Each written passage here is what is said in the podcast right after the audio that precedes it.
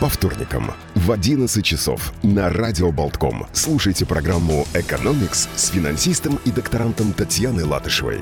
О сложных экономических процессах простыми словами. Добрый день, дорогие радиослушатели, добрый день, дорогие друзья. В эфире программа «Экономикс» Татьяны Латышевой. И сегодня наша тема – кредитование частного сектора, а точнее налог на солидарность. Должны ли банки поделиться своей прибылью или нет, мы будем обсуждать в сегодняшней в сегодняшнем эфире. Присоединяйтесь, пожалуйста, высказывайте свое мнение. Как вы считаете, должны ли банки поделиться прибылью по телефонам 67 212 939 и 67 213 939? Итак, э, Хочу отметить в первую очередь, что сама идея поделиться прибылью – это такая очень, знаете ли, э, левая идея. Ну, э, вот это вот нам сейчас плохо, у нас не хватает денег, говорит правительство, поэтому а давайте-ка нам денег даст тот, кто в этот раз сумел их заработать. Причем, обратите внимание, э, это частные предприятия, которые работают на рынке и так же, как все остальные субъекты, платят налоги. То есть они заработали свою прибыль и заплатили уже все налоги точно так же, как платят другие юридические субъекты нашего государства. Так, у нас прямо сейчас звонок. Не успели мы даже ничего обсудить. А, здравствуйте, вы в эфире. Алло, слушаю вас. А, так, что-то пошло не так, мы тогда отключаемся. А, мы отключаемся и тогда продолжаем. Если, если что-то, перезвоните, пожалуйста, еще раз, а, если есть вопрос. Хорошо. Так вот, давайте обсудим для начала, какая так у нас звонок. Хорошо, попробуем еще раз поднять. Нет, что-то у нас опять срывается. Мне техническая служба показывает, что мы немножко подождем. Перезвоните, пожалуйста, чуть позднее. Давайте справедливости ради разберемся, разберемся, какая же цель у этого налога и почему вообще такие разговоры об этом налоге возникли, как они появились э, в дискуссиях, э, в дискуссиях общества, в дискуссиях правительства. Если вы помните, новое правительство объявило о том, что нас ожидает экономическая трансформация. Экономическая трансформация была за цель, нацелена, имела цель сделать рывок в экономическом развитии после долгосрочных Э, долгосрочных э, провалов, э, торможения экономики в связи с кризисом коронавируса, в связи с военными действиями в соседних государствах. И, соответственно, много обсуждалось и ряд мер, которые необходимо принять для того, чтобы стимулировать бизнес, стимулировать экономику, привести в конкурентную способность нашу налоговую систему а также наполнить бюджет э, налогами, чтобы обеспечить э, медицинские, медицинские учреждения, медицинскую сферу, а также сферу здравоохранения необходимыми средствами. Э, и в тот момент, после длительных консультаций с отраслевыми ассоциациями, было выявлено два основных фактора, которые тормозили развитие экономики. Это нехватка рабочей силы, мы с вами это подробно обсуждали – а также, а также недоступность кредитов э, для развития новых проектов. То есть фактически э, банки обвинили в том, что они недостаточно кредитуют э, запросы, поступающие запросы от частных компаний, от предприятий и от предполагаемых инвесторов.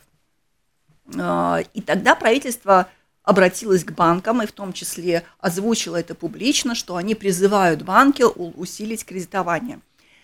Как банки могут усилить кредитование и почему они не кредитуют э, предприятия в том объеме, в котором э, якобы была потребность, мы с вами несколько коротко обсуждали в предыдущих эфирах. Мы говорили о том, что кредитование – это основной бизнес банка, один из основных, и для них, естественно, очень выгодно давать кредиты. И если, и если банки кредиты не дают, то значит проблема все-таки, наверное, не в самих банках, а есть какие-то другие, э, другие проблемы, о которых мы сегодня в том числе поговорим. Так вот, э, через какое-то время, э, поскольку роста кредитования не последовало после обращения правительства, то риторика поменялась, и правительство предложило, что ну вот раз банки не хотят кредитовать бизнес, не хотят участвовать в экономике, не хотят поднимать экономику, тогда они должны поделиться своими сверхприбылями, соответственно, а, просто заплатить дополнительные налоги. Заплатить дополнительные налоги. Так вот, если цель этого дополнительного налога – это стимулировать и увеличить объемы кредитования частного сектора, то мы с вами прекрасно понимаем, что такими способами эти цели достигнуты не будут. Да, то есть никак дополнительное налогообложение не приведет к увеличению кредитования. Если эта цель просто пополнить бюджет, ну просто пополнить бюджет, да, вот у нас нет денег, дайте нам деньги, потому что они у вас есть, а, то почему именно банки или только банки должны делиться своей прибылью больше, чем остальные? Тогда логично, это о чем и говорят банковские ассоциации, логично – что в дополнительном налогообложении будут участвовать все. У нас звонок, мы попробуем взять. Добрый день, вы в эфире. Добрый день, меня слышно? Да, здравствуйте. Здравствуйте. Давайте сначала по поводу банков. Давайте. Хочу вам вопрос задать. Смотрите, у нас 20 тысяч парикмахеров, 40 тысяч строителей, там 80 тысяч таксистов. Сколько у нас банков тысяч? государство довело систему до того, что у нас осталось несколько ключевых банков. И почему эти банки только скандинавские? Почему здесь нету, например, Райфайзенбанка, либо еще какого-либо другого банка? Здесь нету конкуренции. Вот нету конкуренции, а когда нету конкуренции, есть высокий рост.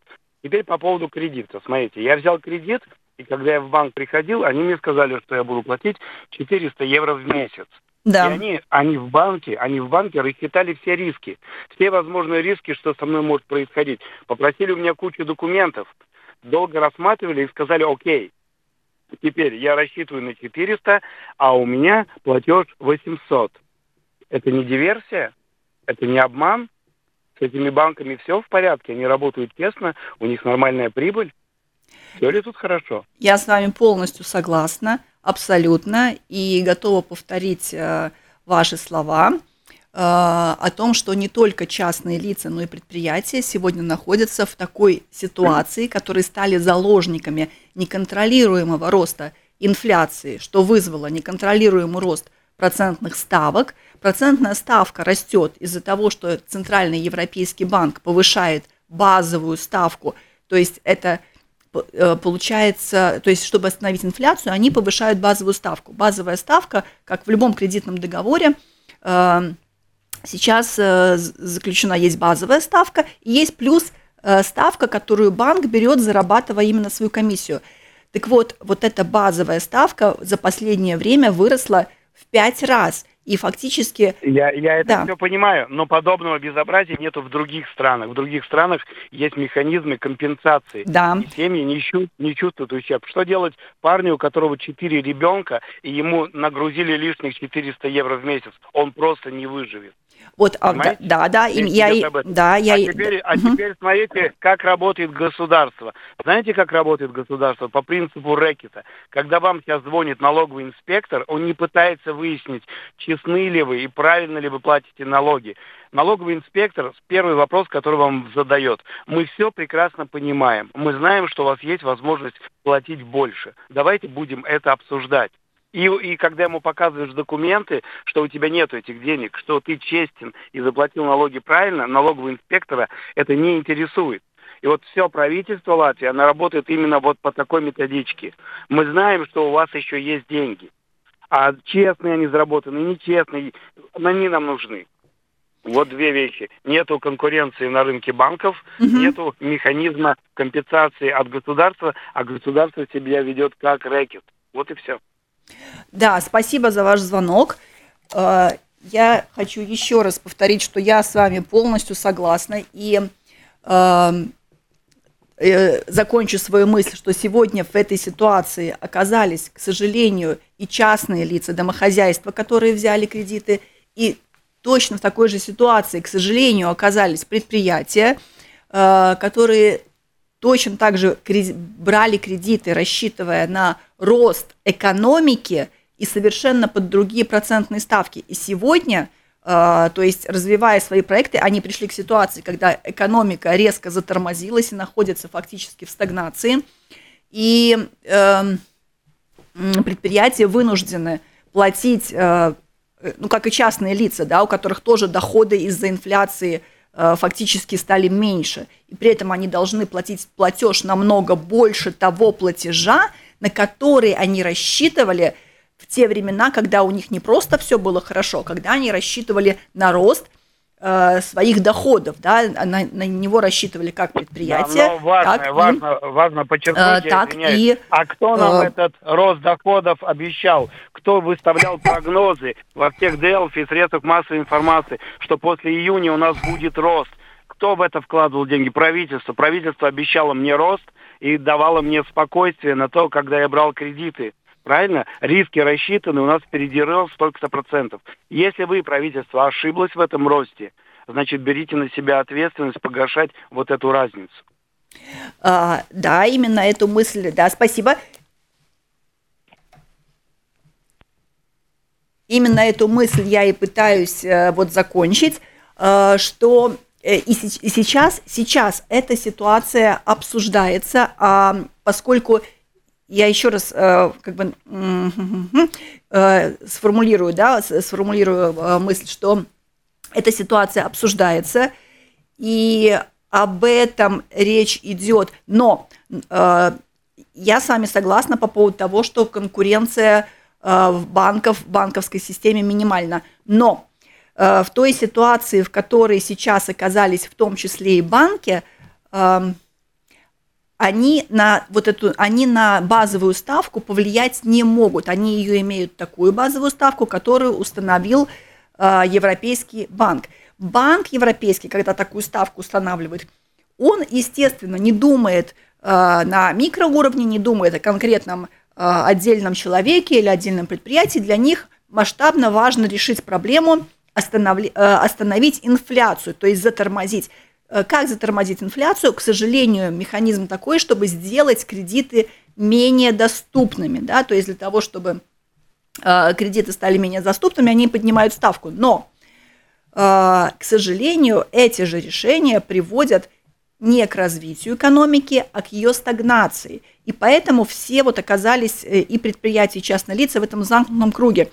И действительно, сейчас эм, повлиять на эту ситуацию можно только э, какими-то общими политическими решениями. То есть экономические решения в ближайшее время, э, то есть, например, падение э, базовой ставки, уменьшение в ближайшее время мы, к сожалению, ожидать не можем. Да? То есть хорошо, что она остановилась и перестала расти, и, и, и на этом, как говорится, спасибо. То есть решение по снижению, эм, по снижению нагрузки на предприятия и частные лица может быть э, принято только политическое, в том числе, если э, э, в том числе политическим решением могут быть такое решение, как снижение базовой ставки. Но оно опять будет не внутри конкретного государства, а централизованным, да, для того, чтобы для того, чтобы снять нагрузку с бюджета, если, допустим, правительство будет вынуждено помогать своим гражданам, и перенести э, политическую ответственность э, на э, экономи... то есть перенести политические решения в экономическую плоскость, чтобы искать другие способы остановить инфляцию и стимулировать экономику. Так вот, если, да, значит, мы сказали, что вот это увеличение налога, оно никак не приведет к увеличению кредитования. К увеличению кредитования не приведет. Хорошо, давайте посмотрим сейчас, что происходит, что происходит на самом деле в банковской сфере. Кредитуют банки или не кредитуют то, в чем их обвиняют. Есть такой индикатор кредитования частного сектора, который высчитывается в процентах от внутреннего валового продукта. И в Латвии он составляет 31%. В еврозоне на самом деле показатель ниже только у Ирландии э, с 29%. Все остальные э, развитые страны – такие как Испания, Франция, Германия, имеют больше 100%, там 120, 130, 150, то есть можете сравнить, да, 31% от ВВП или больше 100% от ВВП. Между прочим, а, Литва находится тоже очень близко к нашим показателям, с небольшим отрывом в лучшую сторону э, показатели у, Эстонии. Почему? Вот почему это произошло и почему кредиты стали настолько недоступны по сравнению с э, остальными европейскими государствами. Давайте вспомним, что падение объемов кредитования началось в 2008 году. Мы вспоминаем в этот год, тогда упал весь мировой рынок на фоне ипотечного кризиса в США – и во всем мире, во всей Европе а, в 2008-2009 году кредитование, а, объемы кредитования упали ну, как минимум в два раза, да, как минимум в два раза сократились объемы кредитования, но после 2010 года в странах Европы кредитование частного сектора стало медленно, но уверенно, поступательно вверх восстанавливаться. А в Латвии в то же время оно продолжало падать. Почему? Почему наша банковская система сократила объемы кредитов с, давайте посмотрим так, сколько у нас, вот в 2008 году 10 миллиардов, с 10 миллиардов в 2008 году мы упали на 4, до 4 миллиардов спустились в 22 То есть с 10 миллиардов мы 4 миллиарда мы откатились вниз. То есть при том, что вся остальная Европа, весь мир восстановился, мы остались на 4 миллиардах. Опять вопрос, почему? Да, почему у нас так происходит? Я вижу два фактора – ну, самый первый и самый главный, наверное, это проведенные международные расследования против банковского сектора Латвии с участием ФБР. Мы все помним эти громкие дела, которые проходили в 2015 и 2017 годах. Привели они к множественным штрафам, э, к закрытию банков.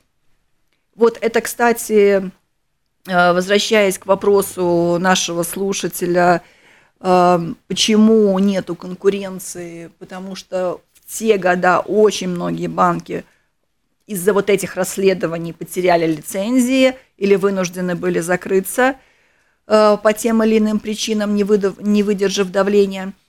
А также, а также в, те, в то время на фоне вот всех этих событий регулятор ввел Э, много новых требований, э, которое и стало сдерживающим фактором, одним из сдерживающих факторов э, роста кредитования или восстановления кредитования. Ну и второй фактор – это, естественно, связанные вещи макроэкономические, когда у нас миграция активной части населения происходит – постоянно в экономически более развитые государства. Но тут даже нечего обсуждать, это такая вот вечно, вечно болит и ничего не меняется. Хорошо, что говорят сами банки? Э, банки, разумеется, после э, обвинений в том, что они не помогают экономике, что они не выдают кредиты, что они э, фактически тормозят развитие общества и фактически воспринимают дополнительный налог как наказание за нежелание выдавать кредиты, естественно, банки пытаются оправдываться и высказывать свою позицию, объясняя, почему это происходит. Так что же говорят банки? Например, Светбанк считает, что трудности с получением кредита в их банке не существует, и кредитный портфель у них э, растет и постоянно доказывает, что кредитный, кредитный отдел у них работает и продолжает кредитовать частный сектор. Например, частные лица, они говорят, что у них объем кредитования вырос э, с 1,8 миллиардов в 2019 году до 2,2 миллиарда в 2022 году. Ну, смотрите, да, то есть Светбанк один из крупнейших банков у нас в Латвии, да, и как бы вот опять э, и если мы говорим, что мы потеряли, былой объем у нас был 10 миллиардов, да, и, мы, и сейчас мы находимся на отметке 4 миллиарда, то показатель вот у нас с 1,8 вырос на 2,2, э, ну, понятно, что это не тот рост, о котором мы Э, на который мы хотели бы все надеяться, о котором мы помним, да, как у нас было, когда у нас объемы кредитования были высокими, экономика там развивалась, э, пока вот этот кризис не случился. И, допустим, там вот во время локдауна они говорят, что они тоже продолжали, продолжали работать, и у них даже в то время вот э, составлял портфель 1,6 миллиардов евро.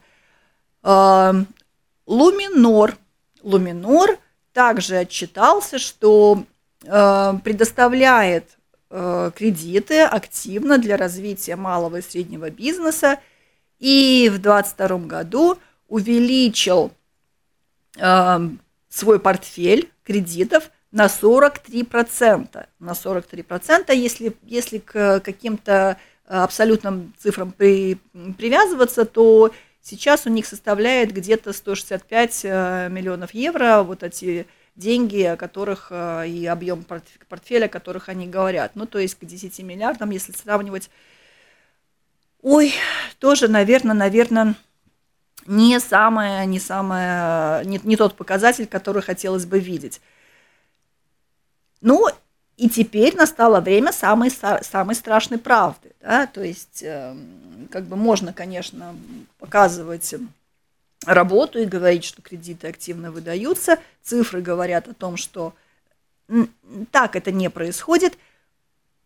И истинная причина, почему это, это так не происходит, потому что качество искателей кредитов, к сожалению, не соответствует тем рискам, уровню риска, на которые банки готовы сегодня пойти. Это если мы говорим о предприятиях. Да, если мы говорим о предприятиях, а, мы сегодня все-таки сделаем акцент на предприятиях, потому что а, только бизнес, только частный сектор может запустить экономику.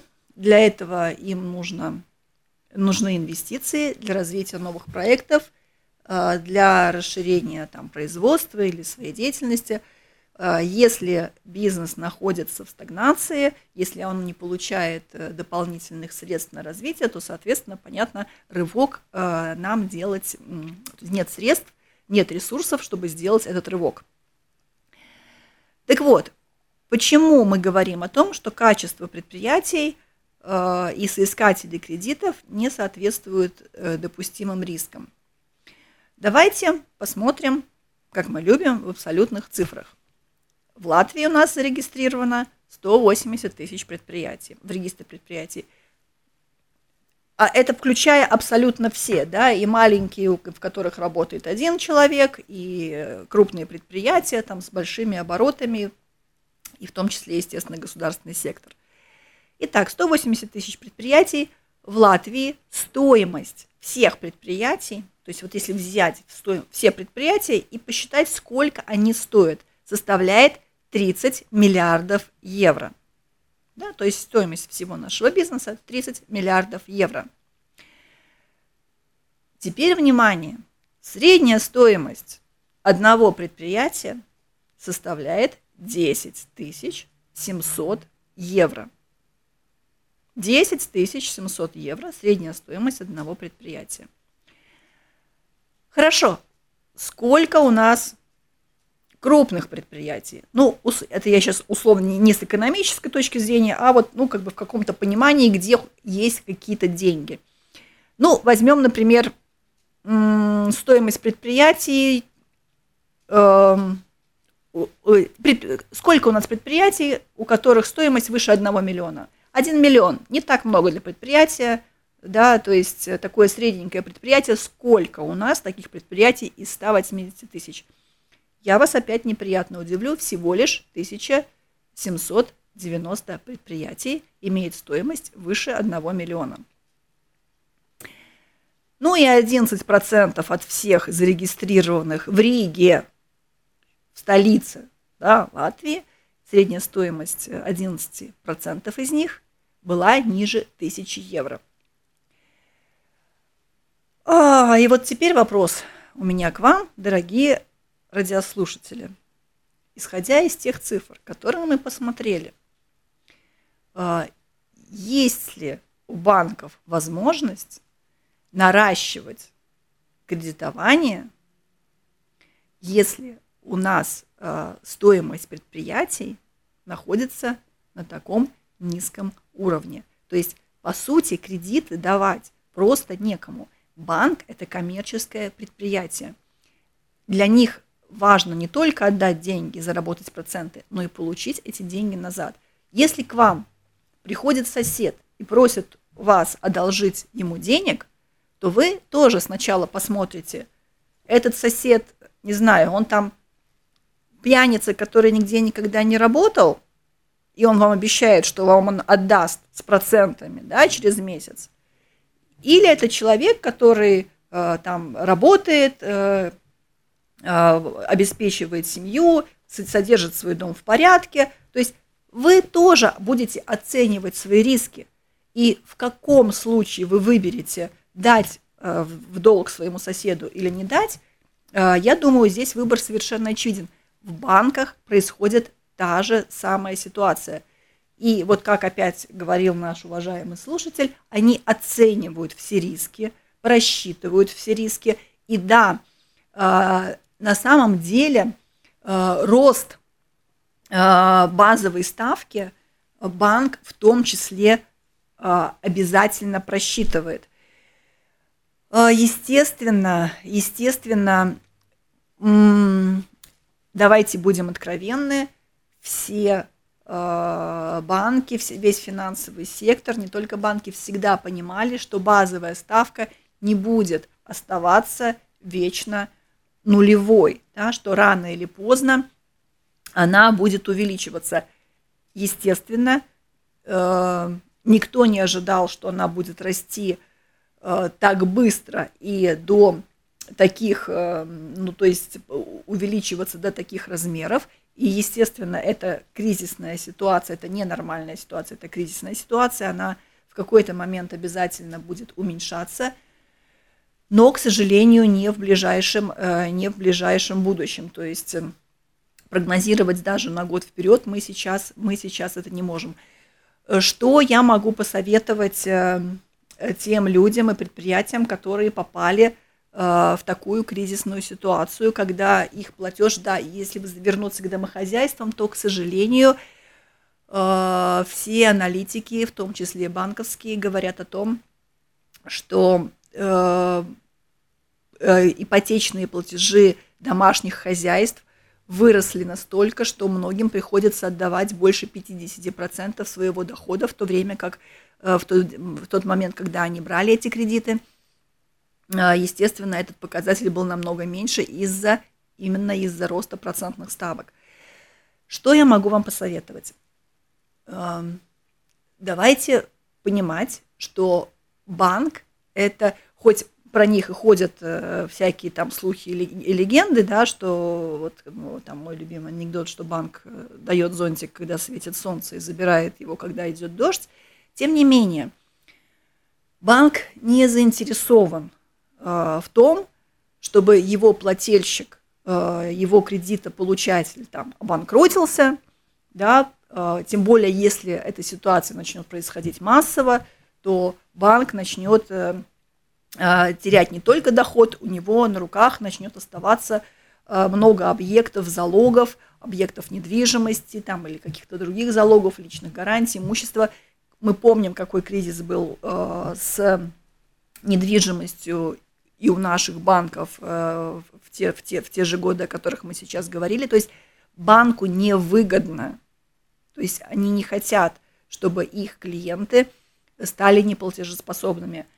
Поэтому, поэтому наверняка было бы правильным обратиться в свой банк и попросить хотя бы временно снизить а, ту часть налоговой ставки, которую установил сам банк.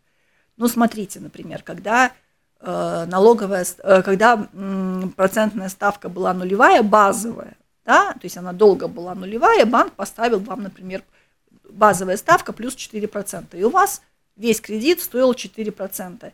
Сейчас, когда базовая ставка 4%, и плюс еще 4% это э, ставка банковская, то есть 8% это, конечно, ну, беспрецедентно на сегодняшний день высокий, высокий, высокая процентная ставка, и поэтому банк не может изменить базовую ставку, но он может хотя бы временно, например, пойти вам навстречу и увеличить ту ставку, которую он поставил э, именно свою наценку.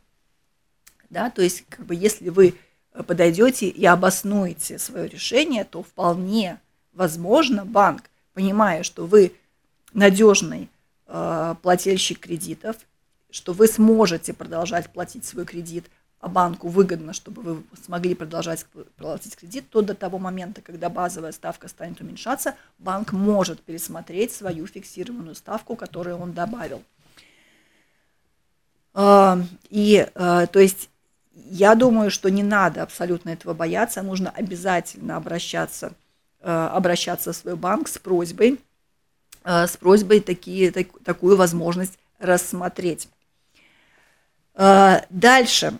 Э, если мы возвращаемся к налогу, к налогу на солидарность, которую сейчас пытаются, пытаются или дискутируют